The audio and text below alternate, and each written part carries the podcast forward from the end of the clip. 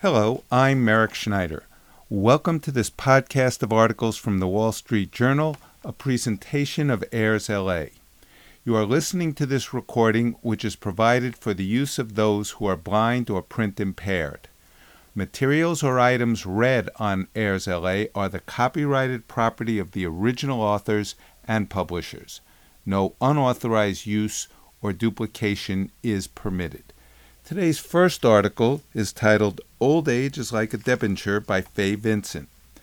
Then we'll follow that up with an article by Yusuf Khan Canned Seafood Becomes a TikTok Star. Then an article by Robin Friedman Are You Covered?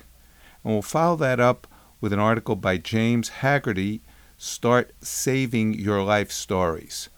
All these articles are from the Wall Street Journal, so let's begin with today's first article Old age is like a debenture. A friend and I both turned 85 this year. He says we are like 10 year debentures that might get called early. His life expectancy prediction may be generous, as the actuarial number is closer to six years. But the uncertainty raises the challenge of how to approach the final years. Endings have meaning. It is important to know when and how to leave each stage of life. Macbeth laments life's but a walking shadow, a poor player, that struts and frets his hour upon the stage, and then is heard no more. It is a tale, told by an idiot full of sound and fury, signifying nothing. Style makes some departures elegant. In baseball, sensible retirements by Joe DiMaggio and Ted Williams, who hit a home run in his final at bat, contrasts with the sad attempts of Willie Mays and Yogi Berra to play after they knew their skills were no longer worthy. Leaving the stage at the right time demands self awareness. I asked the diva soprano Beverly Sills how she knew when to retire, and she gave me this sensible answer. I knew that to continue would not be worthy of what my audience deserved. The wise thing for us old folks is to continue to self audit our mental acuity and act in age appropriate ways. For me, the best example is from my former headmaster, whose lifelong objective was counsel from Voltaire's Candide. It faut cultiver notre jardin. We must cultivate our garden. The garden may be tiny and perhaps hidden, but it is mine to make of it as I want. The key to contentment in old age is to define the aspects of life that remain within reach. The corollary is to surrender those things that are just risky, silly, or just plain stupid. My wife is my personal gatekeeper, and there are doors that are firmly locked. In the ninth decade of life, death is a looming omnipresence. As a lawyer, I learned not to ignore planning ahead but I also learned the futility of trying to influence matters too far into the future. It is appropriate to leave final instructions and requests, but vital to realize the future will demand future wisdom. Injunctions from the grave are never valid. One of the consolations of old age is the realization, as George Will has written, that one isn't going to die young. Not everyone receives the gift of being an avuncular old soul his voice is occasionally vibrant, and it was capable of sharing pleasure and wisdom, and even warmth and affection. Not all of us will avoid the grouch stage, and some of us may be self centered and vain and impatient. Maybe we old timers should increase the use of the words of thanks and apology and politeness. I will need to increase my patience with those who are no longer accept values I believe are important, like duty, honor, and country and I still embrace faith, hope, and charity. But tending my own little garden might keep me from looking over the fence at what others are doing. And now the article Canned Seafood Becomes a TikTok Star. Makers of canned tuna and sardines are taking their products upscale, riding a wave of online popularity.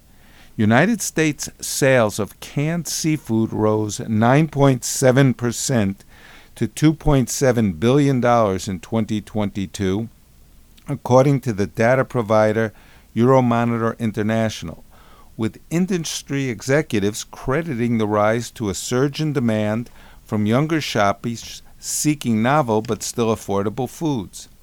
To capitalize on the trend, canned fish sellers are launching new products, expanding production, and working with social media influencers.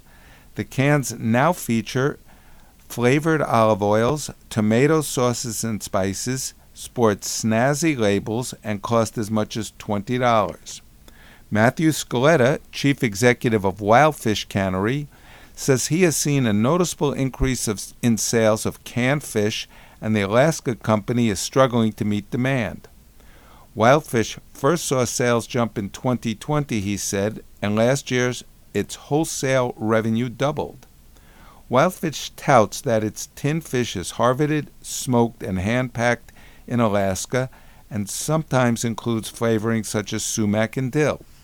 Its products carry a higher price tag than typical grocery store tuna varieties that sell for a couple of dollars. Before we had a lot of explaining to do when people asked, Why is this can $20? Mr. Scaletta said. Wildfish leased new production space and added equipment to keep up, and now is in the early stages of planning a new cannery on Alaska's Prince of Wales Island, Mr. Scaletta said. Larger canned fish producers, such as Bumblebee Foods LLC, are ramping up marketing efforts. The San Diego company last year launched a Good For You advertising campaign targeting a younger audience to promote its higher end cans and dispel perceptions that canned fish isn't versatile or fitting of foodie aspirations. It sells a protein on the run line, which comes with crackers, a spoon, and a caramel treat. Tuna can do more than the standard tuna sandwich, said Jeremy Zazoval, Bumblebee's brand marketing director. It's possible to have a gourmet experience with a can of tuna. A big driver of interest, industry executives say, has been social media.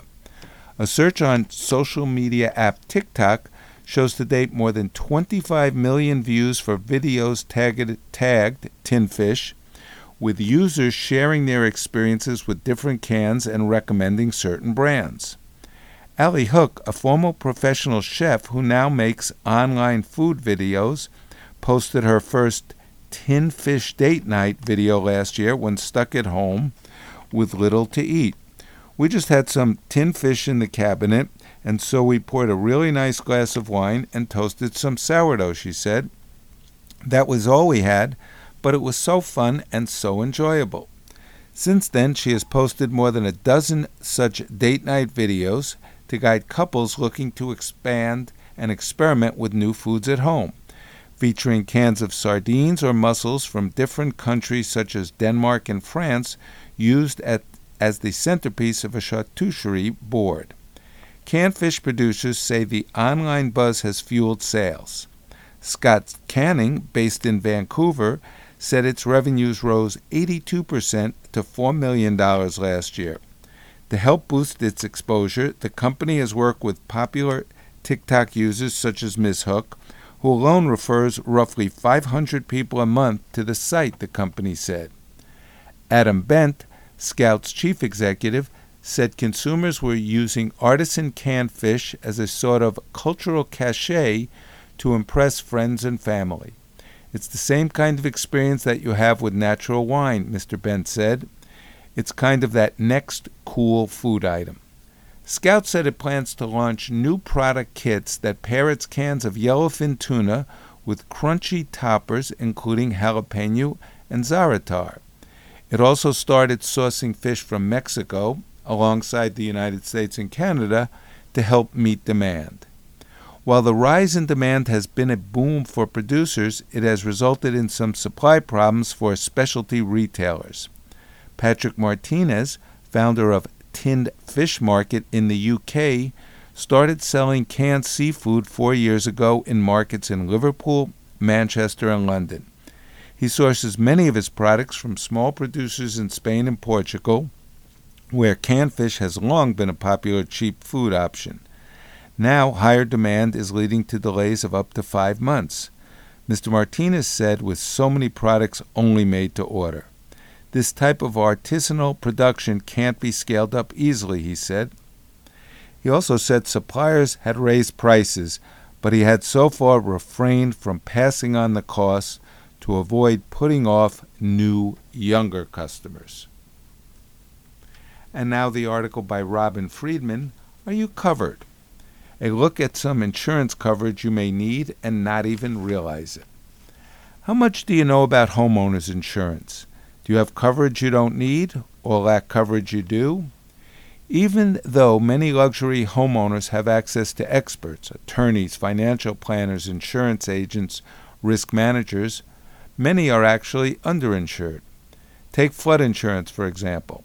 A survey released in 2017 by the Insurance Information Institute, an industry trade group, found that nearly half of all American homeowners mistakenly believe that their homeowner insurance policy will cover them against losses due to floods. It doesn't. That's just one of the myths surrounding insurance that even some of the most homeowners hold, said Loretta Worters, an Institute vice president.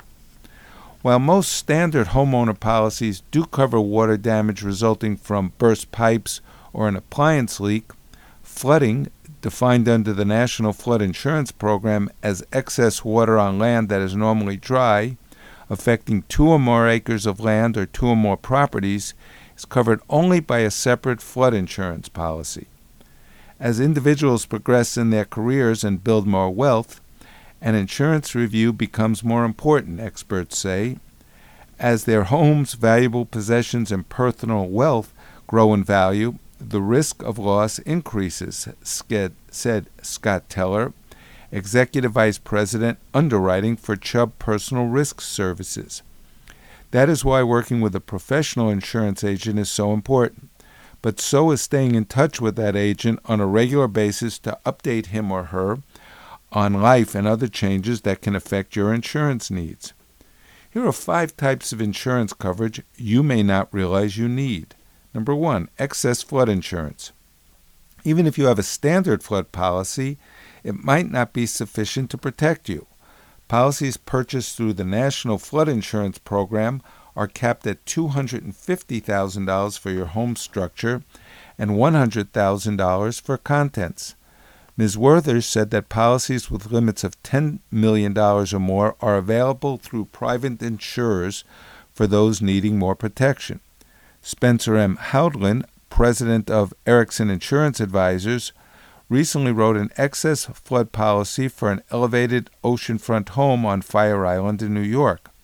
The policy provided coverage of $3.3 million on the dwelling and $900,000 for personal property.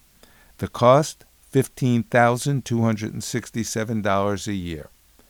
Number two, jewelry and collectibles coverage. Whether your valuables consist of jewelry, fine art, or a wine collection, you need to you need valuable articles coverage to ensure their full value. A standard homeowner's insurance policy has limited coverage for these items, and in the case of loss, a deductible would likely apply. The average cost $10 per $1,000 of coverage for jewelry, $2 per $1,000 for coverage for collectibles or art. Number three, workers' compensation. Workers' compensation insurance covers the medical expenses and lost wages of nannies, housekeepers, and other household employees who are injured or become ill on the job and is required by many states. It protects you as the employer from liability. The average annual cost $750 based on a salary of $50,000. Number 4, cyber insurance. Personal cyber protection may cover your losses arising from identity theft, hacking, cyber stalking, or harassment. If you accidentally click on a malicious link and your identity is stolen, cyber insurance may be available to replace any money that was stolen and ensure that you have the financial and administrative resources you need to get your life and identity back, Mr. Teller said. The average annual cost $250 for $100,000 of protection. Number five, an umbrella policy. High net worth individuals are often targets for lawsuits.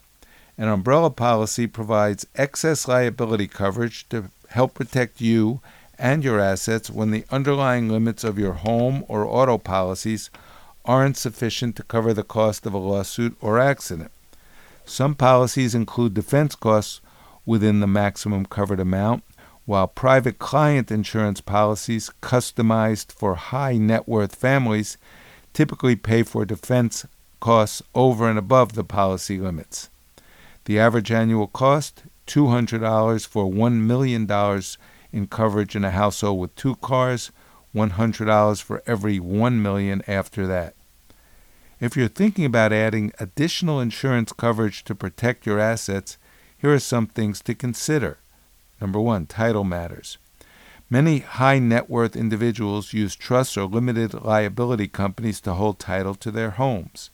Mr. Houldin said that homeowners often forget to add that entity as an additional insured on a homeowner's policy. That means that if there is a lawsuit against the owner of the property for any reason, the entity and you, as the beneficial owner, might not be protected. There are numerous examples of suits being brought against trust or LLCs as owner of the property for instances, incidents such as slip and falls and the claim not being covered, Mr. Houldin said. Adding the entity does not increase the premium, that it, but it does require insurance company approval. Number two, know your home's replacement cost. The cost of construction material and labors has skyrocketed because of supply chain disruptions, so that means that the cost to rebuild your home may now exceed your policy limits. Those with policies intended for high net worth individuals are likely to be covered in most states for guaranteed replacement cost, no matter how much it costs to rebuild, but policies from mainstream companies may leave you hanging. They might give you the dwelling amount plus an additional 20 to 25 percent, and then their responsibility ends, said Kenneth Sadowski, private group leader for the Horton Private Client Group in Orchard Park, Illinois. Read your policy to determine current limits and, if necessary, increase them to cover the full replacement cost of your home. And now the article by James Hagerty Start saving your life stories. Write down the hows and whys of triumphs, failures, adventures to preserve them for the ages. Death steals everything except our stories, wrote the poet Jim Harrison. If we aren't careful, death can steal those too. When it comes to money and real estate, most of us make careful arrangements for what happens after we die. Why not take equal care of our stories, which can't be retrieved once lost? Think of the stories you've heard your partner or parents tell a thousand times. They are precious. When someone dies, we need those stories, not in a vague, half remembered, second hand form, but in the original version, with all the plot twists, nuances, and personal storytelling quirks. Your own words and insights are more illuminating than others' eulogies and tributes. Preserve your stories now while the memories are valid. The best stories show not just what you have done, but why and how. Starting points include how you got on a career path, what you are trying to do with your life, and how it is working out, your biggest triumphs and failures, and what you have learned from them. Also worthwhile, the oddest, funniest, most wonderful, and awful things that have happened to you. Putting things into words helps to organize them in your mind, says James W. Pennebaker, a psychology professor at the University of Texas at Austin. Every now and then, we all need to stand back and take stock and think, what am I doing? Where am I going? And is this the life I want? You could write a memoir or your own obituary. I highly recommend it but that isn't necessary. It is good enough to write a rough draft of your best stories or record them. One way to save a memory is to write a letter or an email to a friend and save a copy. Another is annotate your favorite photos with the stories behind them. For those who need prompts, software such as Storyworth or MemLife provides a template with questions and the option to create a book. For those who hate to write, voice recording works. Be sure to make a transcript, though, and add notes explaining anything that might be unclear to readers decades from now. Michael K. Riley, who died in 2021 at the age of 88, prospered in the coal industry but was never going to be famous. He didn't even have a Wikipedia page. Still, Mr. Riley believed his grandchildren might like to know a few things about his life. In retirement, he finally wrote down his memories. He called his booklet A Wonderful Life and had a printer run off dozens of copies for a few family members. The organization and graphics were amateurish, but Mr. Riley wasn't trying to dazzle anyone. As a teenager, Mr. Riley took his grandmother's car for a joyride one night, stole some gasoline, and ended up in jail briefly.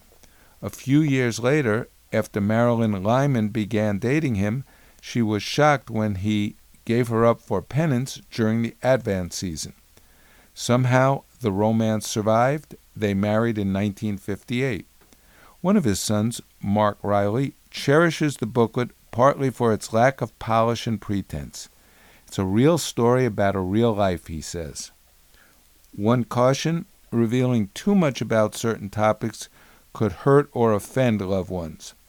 Life story writers need to think carefully about what to leave out. Mort Krim, a retired television news anchor, wondered how his children would react to a mention of long past marital problems when he wrote his story a few years ago. He asked for their guidance, and they urged him to be frank. My advice is to admit mistakes without incriminating others. Davida Coady also told her story, and thank goodness for that because no one else could have done it nearly so well. Dr. Coady, who died in 2018 at the age of 80, was a physician trained at Columbia University and Harvard. She spent more than two decades shuttling from one human disaster to another, as she put it, providing medical care in Africa, Asia, and Central America. Meanwhile, her private life was turning into another kind of disaster. My pattern was to get drunk and get seduced. I'd sleep with a guy and then get attached to him, she wrote in her memoir, The Greatest Good. Finally, she faced up to her addiction to alcohol and sought help from Alcoholics Anonymous. Her last alcoholic drink, she wrote, was on October 30th, 1989. If written by someone else after her death, Dr. Coady's life story might have noted in passing that during her travels she met Henry Kissinger, Fidel Castro, and Mother Teresa. Because Dr. Coady wrote her own story, we know more. Mr. Kissinger mixed her a gin and tonic. Mother Teresa held her hand while they conversed. Mr. Castro kissed her on the cheek. His beard was surprisingly soft. Her first person account is detailed and inspiring in ways no one else could match. For life teller stories, there is a bonus. Writing or recording those stories often makes people feel better about themselves and might even improve their health, according to some researchers study the way people explain their experiences. Some people have little or no interest in the past, including their own. If you try telling your tale and find it brings only sorrow, there is no need to persist. Many of us, however, want to cheat death by leaving a mark, however faint. We tend to believe the proverb that people die twice the first time when their heart stops beating, the second when someone speaks their name or thinks of them for the last time. It isn't just about you, though. Your stories could be the best gift you ever give to your friends and family. Even if no one reads or listens to your tale, you haven't wasted your time. Reviewing your life, what you're trying to do, why and how it is panning out, might give you the inspiration to mend some of your ways. It is not too late to improve the narrative. That brings us to the end of today's articles. I'm Merrick Schneider, and I'll be back soon with more articles. Thank you for listening.